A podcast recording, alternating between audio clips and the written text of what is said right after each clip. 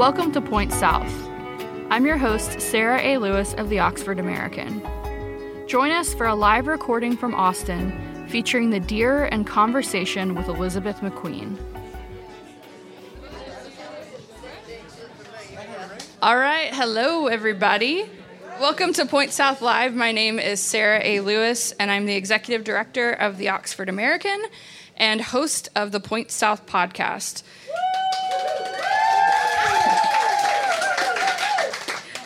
I'm a Texan, so I'm actually really, really happy to be here.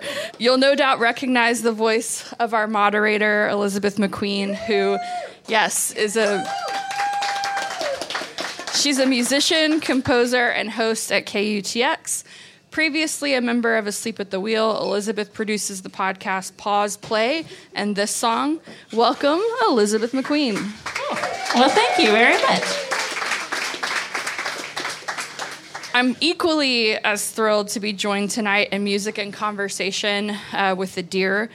Their sound has been compared to Mazzy Star and Fleetwood Mac, but they also delightfully defy comparison. Um, they're a cosmic and psychotropic brand of folk.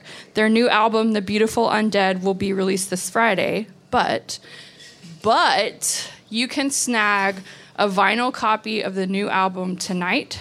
So you can hear new songs tonight here in the building and then take them home with you. Please welcome the deer. All right, thank y'all. Well, thank you so much, Sarah. And hi, guys. How's it going? Oh, it's good. So, this is a live podcast taping tonight. So, we're going to be talking, and then they're going to play some music, and then we're going to talk again, and then the deer are going to play some more music. And it's all new songs from their new record, The Beautiful Undead. You're in for a treat.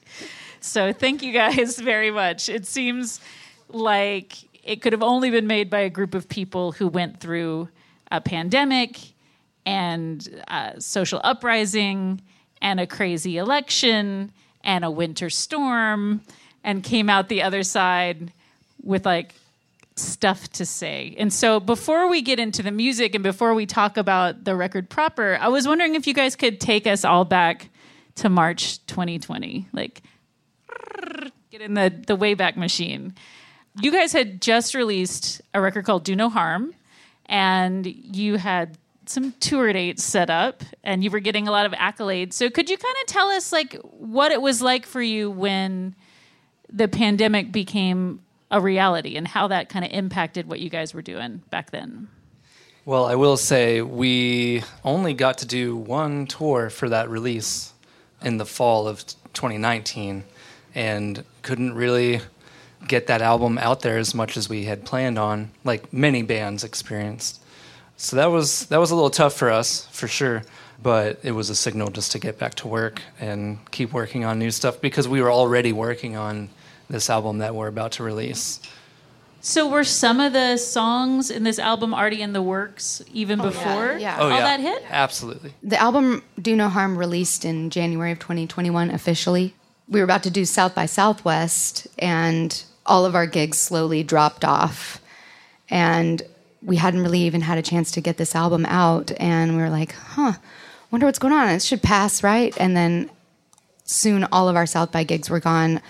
I had to cancel my wedding in 2020 and postpone it. We we got married in 2022, so it's good. but um, Congratulations. Thank you. but uh, you know, it was a it was really surreal. Like this, it didn't feel like it was going to stick around that long. Uh, just everything was kind of like uprooted for a little while. It was really disorienting for sure. We actually didn't get together for a while. Like Um, like three months. like three or four months, yeah. And then we finally, you know, as we knew that everyone was good and healthy, we'd be like, okay, we're gonna block off this weekend and this weekend, and just hang out with each other. And like, we basically became a pod um, to be able to keep working on this record. yeah. we we did a lot of this, uh, a lot of live takes for this record. When we had gotten together the first time after not seeing each other for three months, we just got really excited. We partied way too hard. We all decided to do this thing that we never do, which is all three get into the vocal booth closet together and sing into the same microphone into each other's face. And like afterwards, we're like, that was probably not the smartest move right there. But like we just were like needing this like connection with each other, and we had already completely like bacterialized everyone in the room immediately. So Yeah, it was a real pod. we kind of had to like just like dive in all the way. Yeah, I mean, and it's that's how like logistically you made things work. But how did it change the music that you were making? Like, because I'm assuming that you kind of had some ideas about what kind of record you were maybe working towards before the pandemic hit. But how did how did the whole pandemic, those periods of isolation, the stuff that you went through, how did that start showing up in the music you were making? we're just kind of like all building this huge chemistry thing. Um, and so this batch of songs in particular, it's more of us sitting around and uh, and hashing them out live, doing them 10, 20 times, and then take 20 is the, is the take. And we've all felt each other's energy and the, know the dynamic of it, and then it sets in, and then boom, there we go. Oh wow! So it just kind of organically discovering the songs as you played them live together. Forcedly, yeah. Yeah, it forced us inward. I guess. forcedly Like, organically. well, and one of the things I I kept wondering while I was listening to this record and and while I was thinking about like that period that you guys that leading up to it was like what were you guys listening to during this time? Because I think during the pandemic we all kind of turned to different things. So what were some of the things you were listening to or were you listening to music? Yeah, the whole time. I mean, I think everybody listens to music all day. Otherwise, we'd go insane. But everybody in the band has their own, like, you know, playlists going, and I've, I'd say we all have pretty complete, uh, disparate musical backgrounds. So all together, we we say, "Hey, check this out! Oh, check this out! Check this out!" And it, it's this whole breadth of like different genres and stuff, and maybe that portrays itself through our music. We're kind of like a hodgepodge amalgamation of different styles and so forth. I mean, I definitely feel that in this new record. And I, I was listening to Do No Harm this morning, and I was trying to compare it to your new record, and it was like, Do No Harm is such a, it has like a soft feel to it and like a sweet feel, where this record is very out in front. Like there's a lot more. I don't know. It hits harder. Was that by design, or was that just kind of what came out of these sessions? Both. There was a lot of teenage inks that we're finally getting rid of in our late 30s. Yeah, we needed to blow off some steam in a major way. Well, I could totally feel it. There's something for everyone. Like it, it it's kind of like a uniting feel, and, and very passionate, very fiery. I mean, it does really feel that way, and it feels like these, like for me, the three threads that I would keep coming up were like self-reflection, which is very pandemic, or like acceptance of chaos and death, which is very pandemic. Climate change keeps coming up, like this idea of actually like looking at it and dealing with it. On this record, you're really engaging with the audience in a lot of ways, like actually trying to have a conversation with the people that you're talking to. Do you feel like that's something that you guys were trying to do? Yeah, absolutely. It was it was a lot more like reaching out because we had you know been like weird and isolated like before that, but not like this. Like this really like set us into our own kind of space and trying to make it something that would be important for someone to hear who had a worse time than us, you know? We were we were actually really lucky in a lot of ways. When it first started, I was like, "Ooh, I don't I no, like no, I could not do a live stream show. I'm just going to wait for this to blow over." And then I was like, damn, it does not look like it's going to do that. So we need to get creative and we need to just like love each other and just get the music out to people because they need they need this now. And so it wasn't just because it sounds like I think we all kind of reassessed during the last couple of years, like what are what am I doing and why am I doing it? Well, in the restructuring of the recordings, Mike was has been a big proponent of doing live recordings. We had a couple years to do this album. We actually like thought we were done and then we were like, you know, we could really polish some of this and a lot of it was like we did a bunch of demos and we were like, no, we really want to cut these tracks live. Like we want to do as as real of a feel as possible. And I think we were really able to do that and and kind of like expand what we thought we could do because there wasn't any pressure. Yeah, there was nowhere to go. Well, I have more questions about your creative process, but I'm going to save them for the next round of stuff. And I'm going to definitely be talking to you, Mike, because I have questions. But I'd love to hear some of this music that you made during the pandemic. So, right now, are you guys ready for some music? Enough talking? I'm going to start with a song called Baby Green.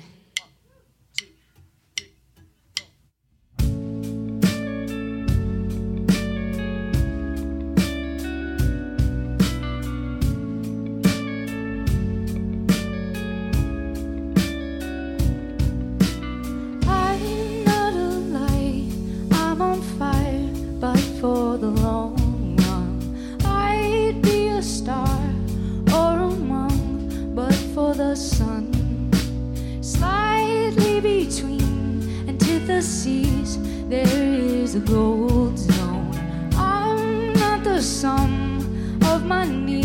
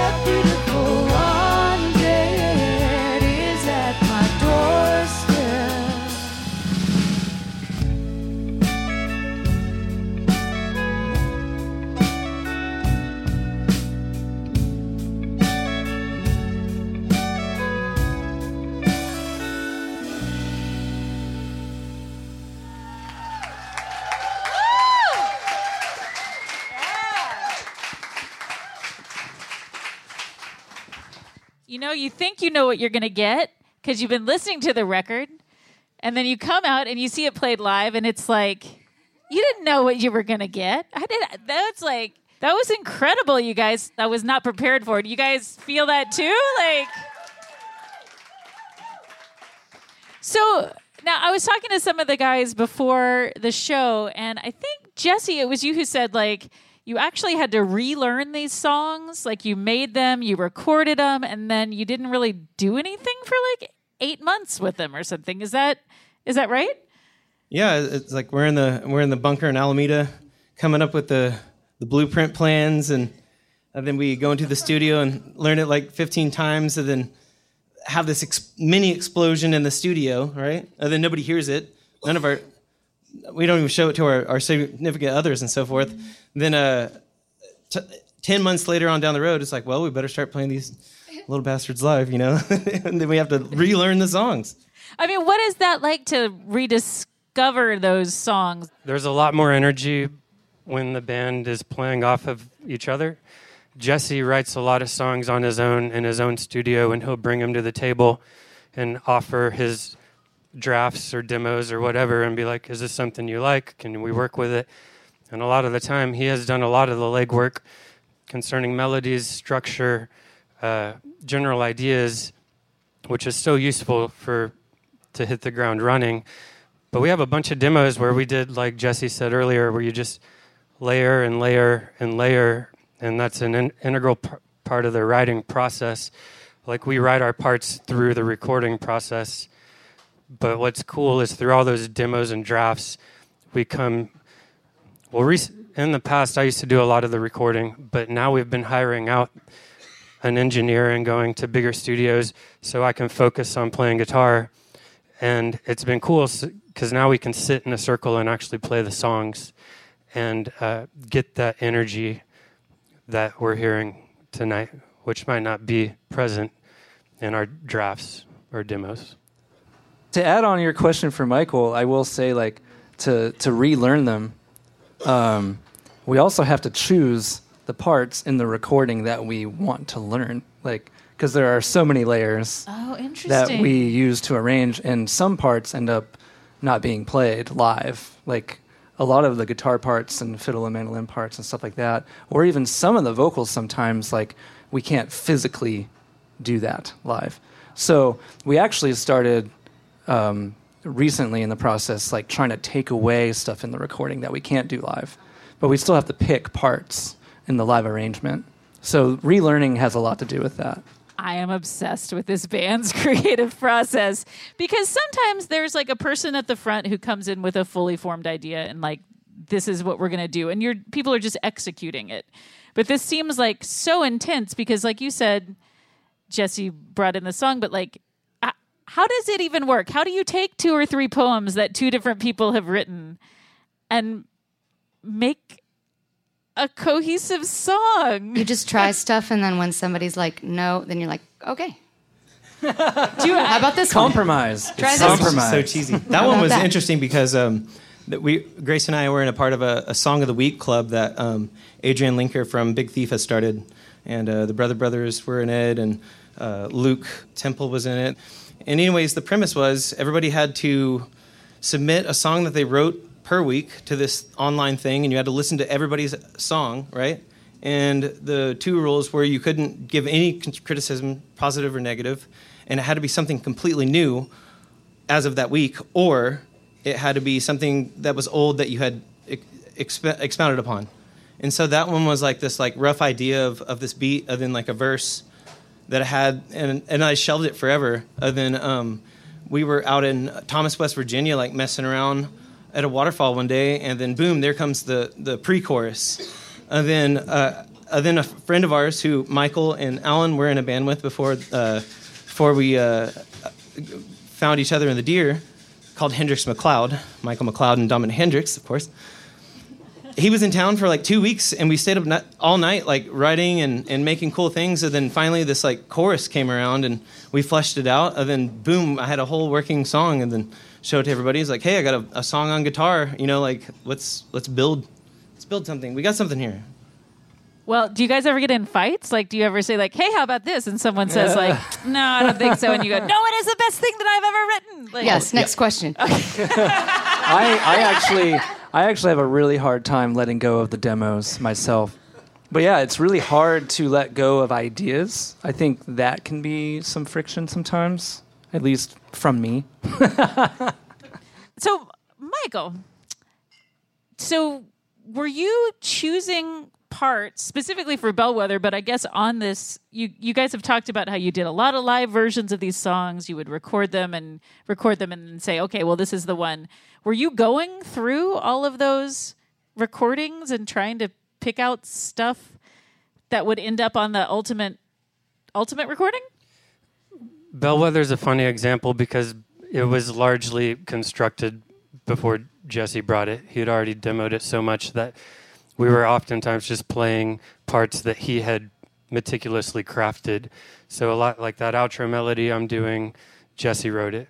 And that's what's fun about our band is a lot of the times, even if I'm playing the part, someone else might have might have wrote it. Like there's several songs that I wrote the bass. Yeah, Six Pointed Star. We'll play on our next little round of songs. I played bass uh, to record that one, and Jesse learned it on upright, and he's been shifting into electric bass more. But same thing with Noah. He's recorded guitar parts on the album that I'll now play. But we we're all kind of multi instrumentalists, and we have no uh, ego about sharing our ideas depending on instrument. I mean, it sounds like a really nice democratic process that maybe leads to some conflict, but that maybe you guys have figured out some good conflict resolution stuff. Am I guessing? Okay. Good. Yeah, yeah. It's just called dropping it sometimes. That's true. I don't want to die on this hill or at all. I don't care if this gets adopted into the song. It's a good part. I'll use it for another song. It's just give it up to God, you know? Right on. Right on. And the first song you played in that last set, Baby Green, is one of my favorites, not just because it has the song title in it. I mean, the album title in it, The Beautiful Undead, which I'm always like a fan of, but also because it has one of my favorite lyrics, which is like, I'm not really nasty, but thinking makes me mean. Yeah, I feel like that's a real a real thing. But the bigger thing that that struck me was that like that song seems to be about in some way making your peace with like all of it, with all of the stuff that we went through through an acceptance that like we're all to die. Yeah. Is that pretty much it? Absolutely. Yeah, Yeah. yeah. Yeah, you nailed it. It's it's kind of like yeah, yeah, we're all gonna die. We're we have a lot of songs about death. We have a whole, a whole album about death. Spoiler alert, if you don't know us. Um, so we're really familiar with that space and and kind of like wishing to come out of COVID or like wishing to like come back from lockdown was like feeling like we were undead in a way um, and kind of like blossoming and being like more true to ourselves in a way of like fuck it we're all gonna die. Why are we holding on to like decorum? Why are we like holding on to these old like trips and letting it making all these decisions based on fear and shame and um, it's about kind of dropping all of that and just like living after that Well, that is one thing that struck me too. I I did a lot of research for this interview, and I listened to an interview where you talked about the first time that you really sang and decided you wanted to be a performer, and that was like you were kind of in the middle of a panic attack at the time. Um, and that like eased the singing eased the panic attacks and then your second record um, on the essence of the indomitable spirit that was written after the death of your friend stephanie bledsoe which was a bit like the entire band processing this shared grief. And now you have this record where you're kind of processing this shared trauma and grief that we all have felt like over culturally i mean is this is that what music is for you guys? Like is that something Do you do a psychotherapy on the side? or- you know and the funny thing was like i would write this down and i'd be like there's no question in here but i think there is do you I do mean, really- psychedelics on the side uh, because we do Because I guess that's the thing. It's like not every band is up for the task of processing the big scary shit. But you guys are. And so is that I I don't know. There's no question there, but I just think it's an it's interesting. we're all like in our in our late 30s here and uh, we're just kind of over the you know growth spurts i feel like this is like maybe this is a giant growth spurt for us for sure but like just you know after a couple of years of so many untruths just the truth feels really good And how does it feel when you sing it in front of people? Because you've been playing these songs on the road, right? It's, it feels amazing. Was that way back in the day, like when you first sang? You might. Could you tell the audience this story? Because maybe not not everyone knows. Uh, sure. Yeah. Um, so I always sang when I was a little kid, and I was like in choir and like church and stuff, and like went to school for music and sang in choir and shit. Um, but I uh, didn't really like to sing for people or like write my own music until I was about 20, 21. Um, and it happened on a, on a psychedelic trip, uh, mushrooms, and out camping one day. I'm going to go ahead and out us all. Um, sorry, everyone. And um, I'm not a cop. And uh, yeah, it was. Uh, I had a moment of just like panicking because I was like, "What am I supposed to do? What do I do with all this energy?" I felt it all just like spinning around inside me and like hitting the walls of my chest and just like feeling this energy like pinging around. And and Jesse was. I was like, Jesse, I gotta call my mom. I'm gonna call my mom right now. I gotta call my mom. I went and I sat in my PT Cruiser. I think this was like 2004. and I called my sister, which do not call your mom was a good advice because my mom would have called an ambulance. Yeah, exactly. Um, and my sister was like, There's like white light around you and unicorns and you're in space. And I was like, This isn't working. I gotta go home. And Jesse, I'm gonna go home. And he was like, Don't, we're two and a half hours away from your dorm. No, you're not going home. Just sit here. I'm gonna sing you a song and then you're gonna sing a song. And you're just gonna tell me if you feel weird still, I'll drive you home myself, which was probably not true. I felt all that energy that was like pinging around off of my the walls of my body just come out of my body and just like see it go out and then I saw my friends' faces who were like, "You sang?" And I'm like, "I I'm in choir with you in music theory." Like, "Yes." And they're just like, "Well, that's weird." Like, "Okay." And I was like, "I'm never going to not do that." Um, that's medicine right there. It calmed look, calmed my heart rate, made my palms stop sweating immediately, and and brought me back to earth. Really, Well, it is medicine. And I have to say, I was actually driving here, listening to NPR, and they were talking about how people measure heat and how we're all going to have to reassess how we measure heat because the world is getting hotter and the ways that we measure heat are not an effective way of saying how much danger someone might be in. Because maybe you didn't know this, but the heat index, which is like the feels like temperature, is measured from the shade, you guys. It's not from like standing in the sun, which I didn't know till I heard this NPR thing. And I started to have like a bit of a panic thing like, oh my, okay, the world is heating up and, and like it's coming and oh my God, I have kids and ah.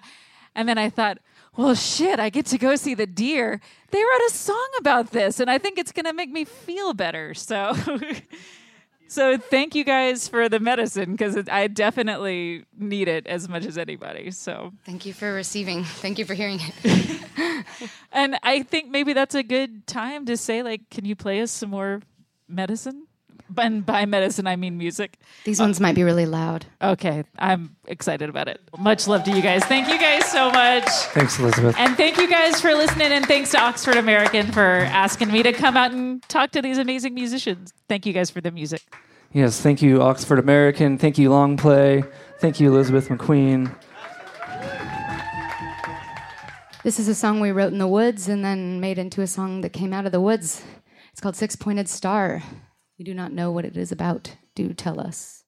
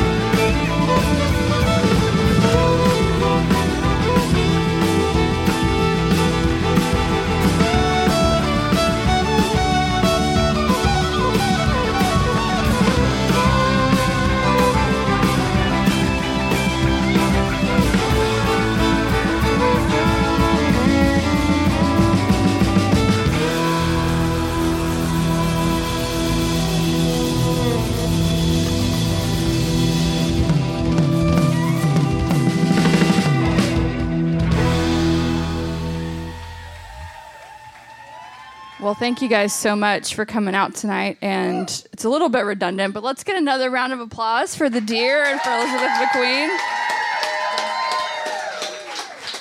So, just so y'all know, this uh, this episode will air at the end of the month. Um, on the the podcast is called Point South, and you can get it anywhere that podcasts are streaming. So check it out at the end of the month. Thank you to Long Play East for hosting this evening and creating a space for conversations and music like this. It's really awesome. Um, a big thanks to the staff. Of course, tip your bartender, goes without saying. and I hope you've all grabbed a copy of the magazine in the back. There's actually really special guy in the audience tonight named Mike Reddy. He's the art director of the magazine. So he's the person who makes sure that it is as beautiful as it is. We are often cited for our art, and he's the reason. So I'm really happy that he's in the room tonight to experience with us. So I, I have to put on, I had a hall monitor hat earlier. Right now I have an executive director hat. And I have to say that as a nonprofit, we are only able to present freely to the public thanks to the generosity of folks like Long Play East and folks like you. Um, so I hope you'll consider, if you're able, making a donation to the Oxford American. You know, consider what a ticket to a program like this would cost. Um, head to oxfordamerican.org slash donate to give and also use the QR code on these cards that are here. But mostly, we just want to say thank you. We love you. We love Austin. We're happy to be here, and we hope you'll have a good night. Thanks, everyone.